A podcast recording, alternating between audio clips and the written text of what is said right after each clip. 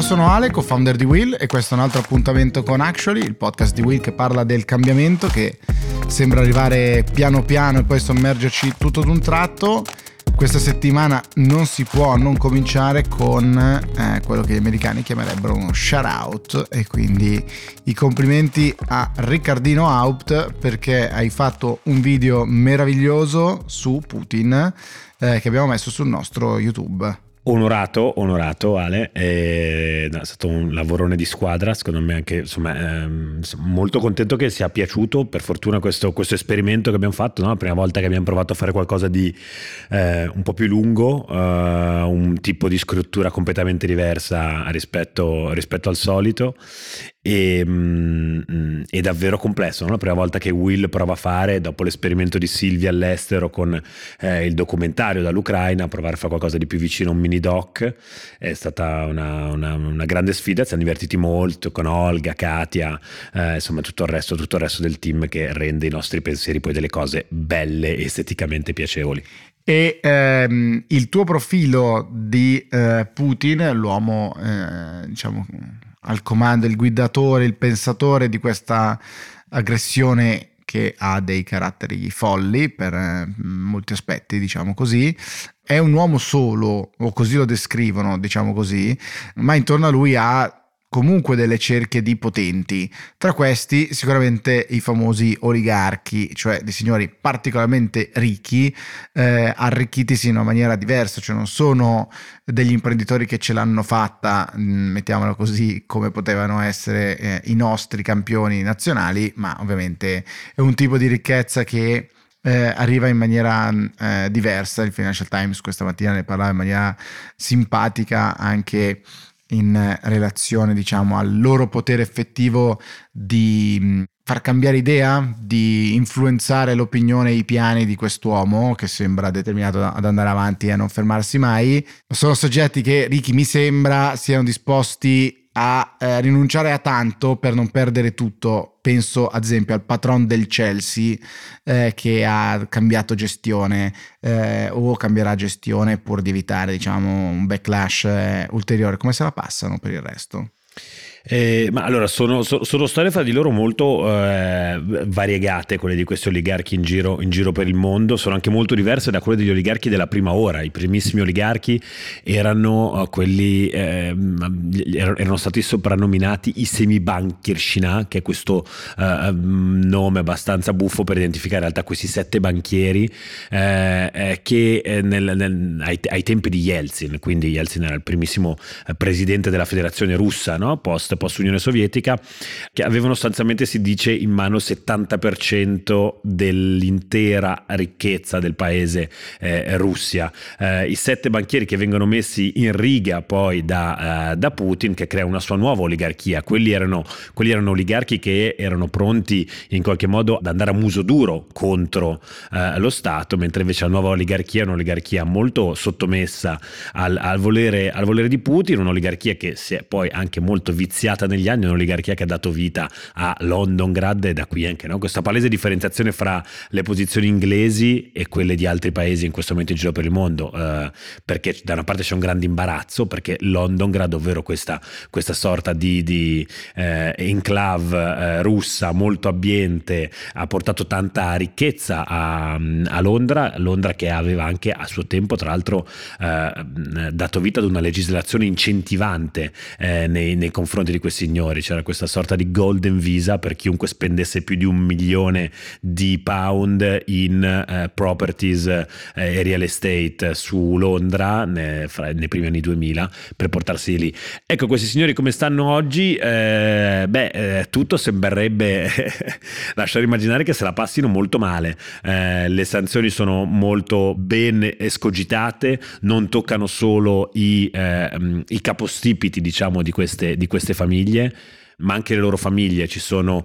eh, figlie, mogli, fratelli, tutti coinvolti da questi durissimi colpi. Eh, Abramovic è, è, uno di loro, la vicenda, la vicenda del Chelsea, insomma, eh, la, la, dice lunga, benché appunto ancora ha dei contorni molto poco chiari, come molto poco chiara è la posizione di altri oligarchi che mm, pian pianino sembrerebbero aver detto qualcosa a Putin per, per placare questa sua foga eh, di questo momento, ma come dicevamo prima sono soggetti che sono nati e sono stati messi lì in molti casi proprio dallo stesso Putin e quindi non è che abbiano un grandissimo potere negoziale nei suoi confronti, forse, però appunto è un'analisi molto complessa e forse anche da fare molto eh, caso per caso i casi più interessanti continuano a rimanere quelli, quelli, inglesi e non a caso Johnson è al centro, è al centro della scena in questi giorni. Sì, perché poi in queste mm, ore si mischiano moltissime sfere, no? C'è una sfera personale di questi soggetti, uomini e donne, eh, in particolare devo dire in questa storia per adesso al vertice eh, ci sono un sacco di, di uomini, a parte eh, la um, Ursula von der Leyen per, per le, la Commissione per l'Europa.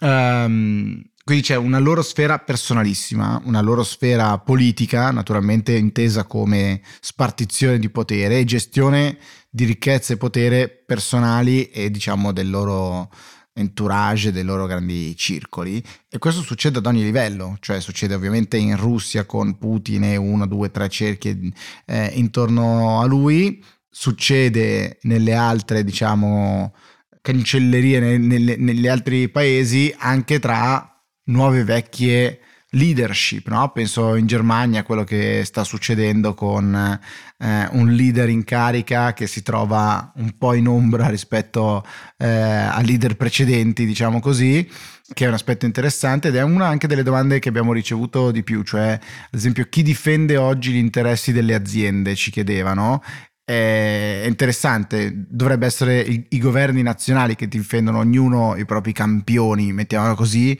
eh, o, i, o, i, settori principali per, per, ogni paese, posto che naturalmente è un momento nel quale bisogna fare delle scelte, scelte dolorose, però ci sono tantissime sfere di potere che in questo momento si, si intersecano e diciamo tutti diventano lobbisti di tutti eh, in, eh, in qualche modo, no? No, beh, il caso tedesco è incredibile, no? In questi giorni c'è da una parte, vabbè, l'esplosione delle gro- grossissime problematiche interne col settore dell'auto in questo momento che sta venendo a sua volta colpito dall'effetto domino uh, uh, russo perché le materie prime uh, per, per, per, farle, queste belle macchine tedesche, sono esplose.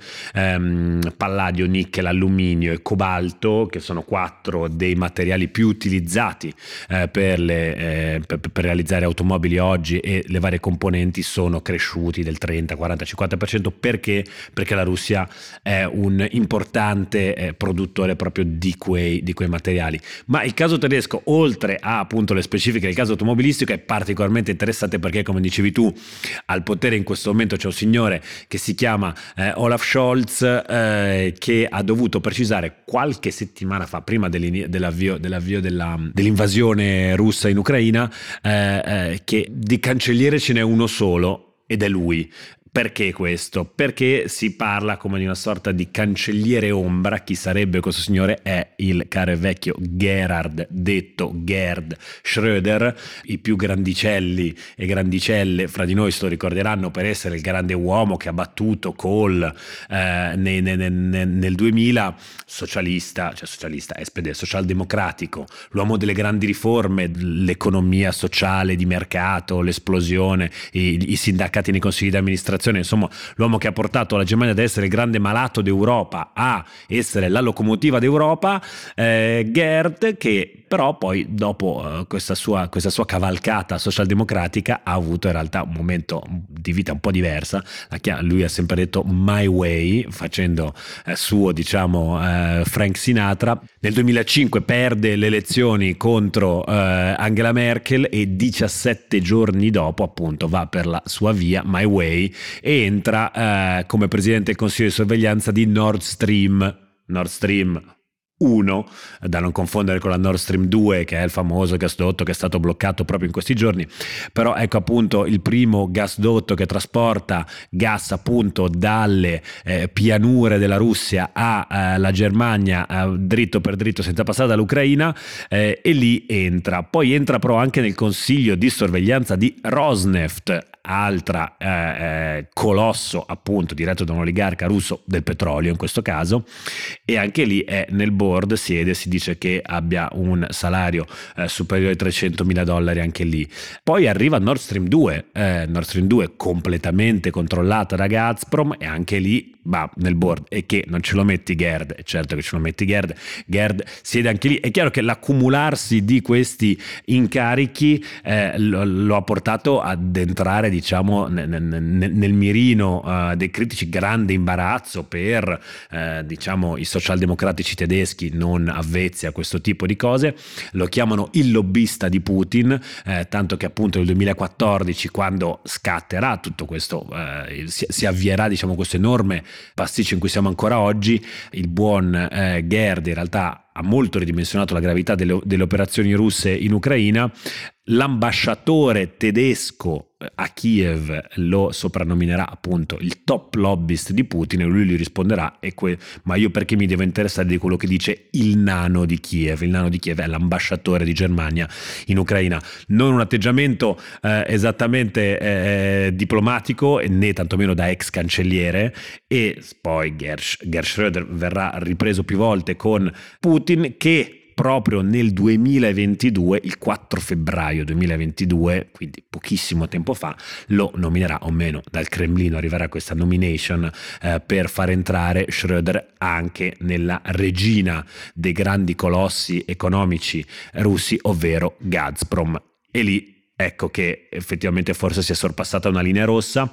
Eh, che cosa è successo in questi giorni?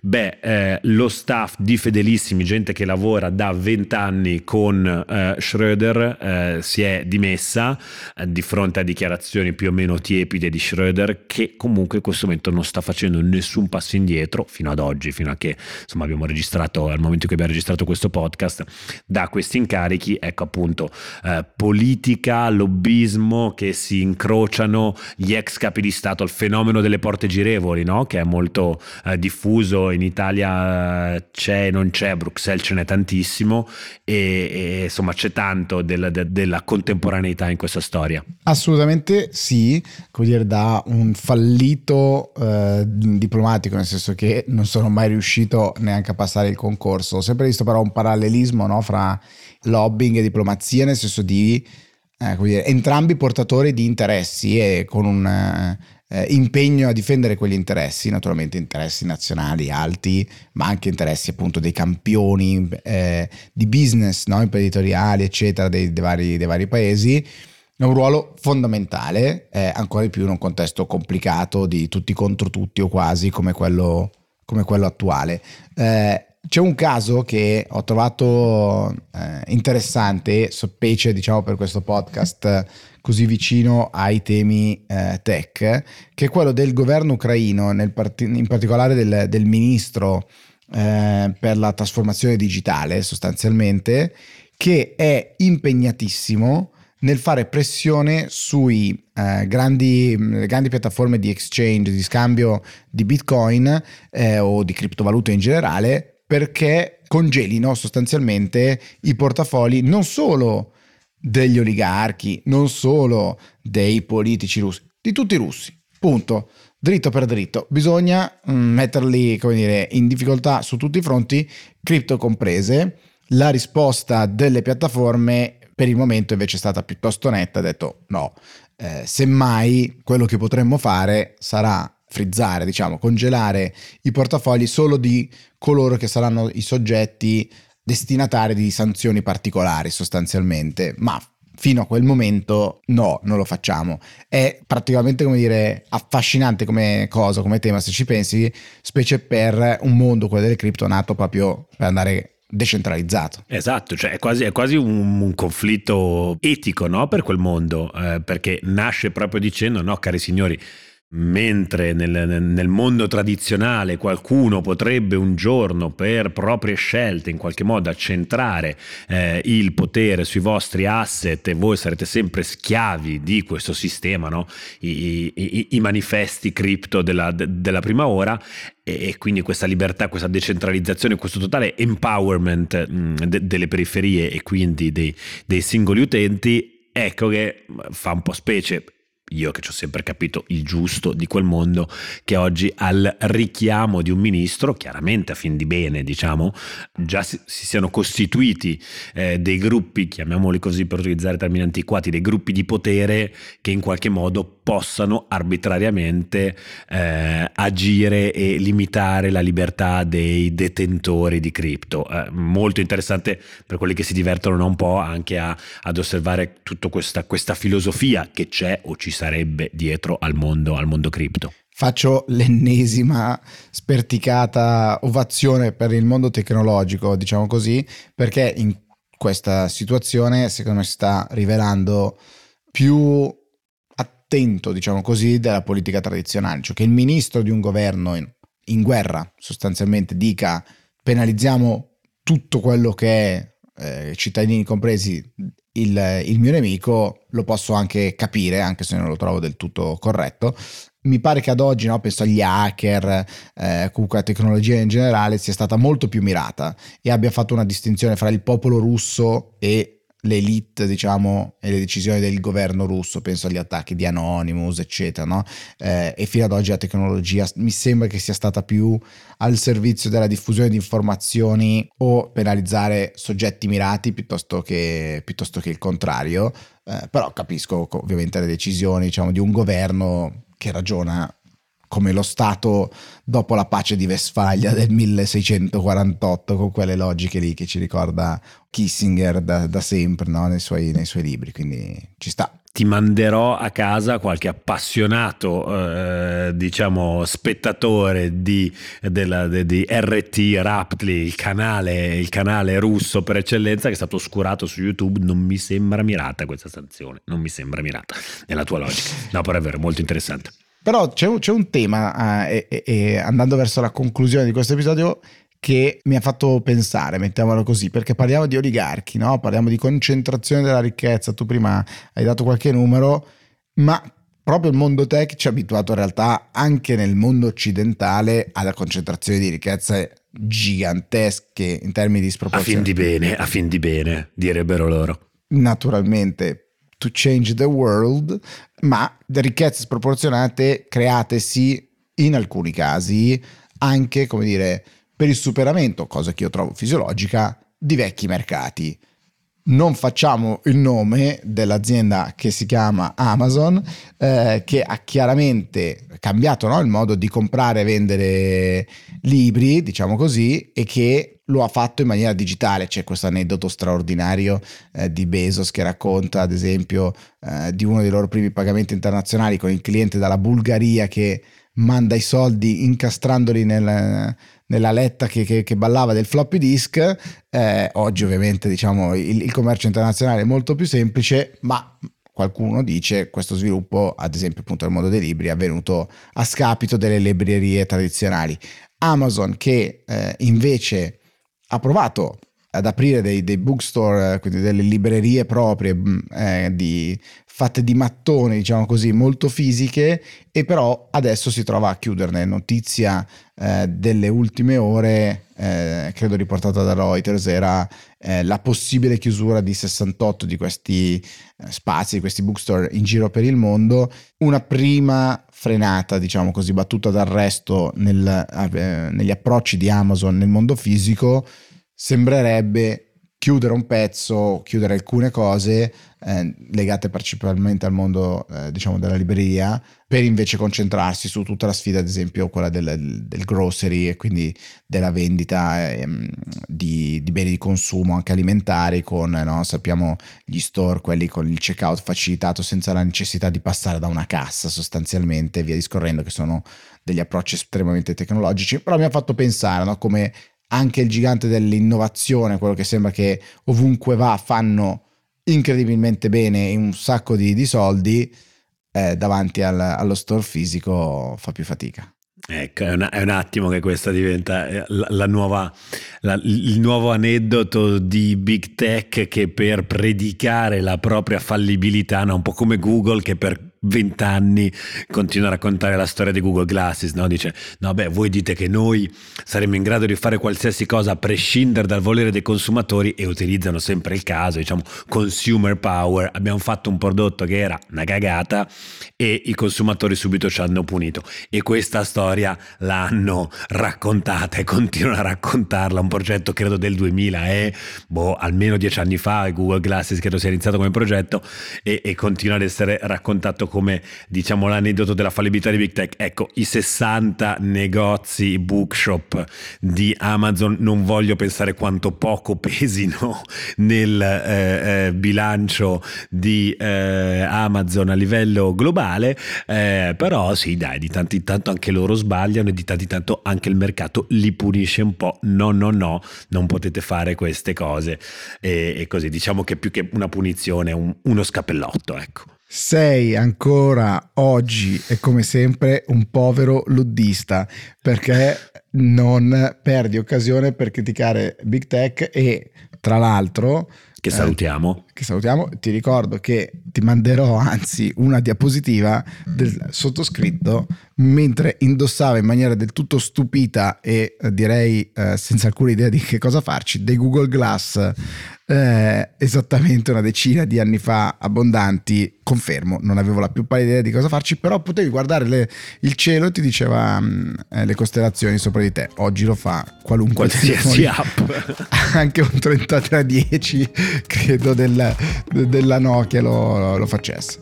Va bene, su queste tue note luddiste io direi che eh, ci salutiamo, ci troviamo mercoledì. Ciao Ricky. Alla grande, ciao Ale.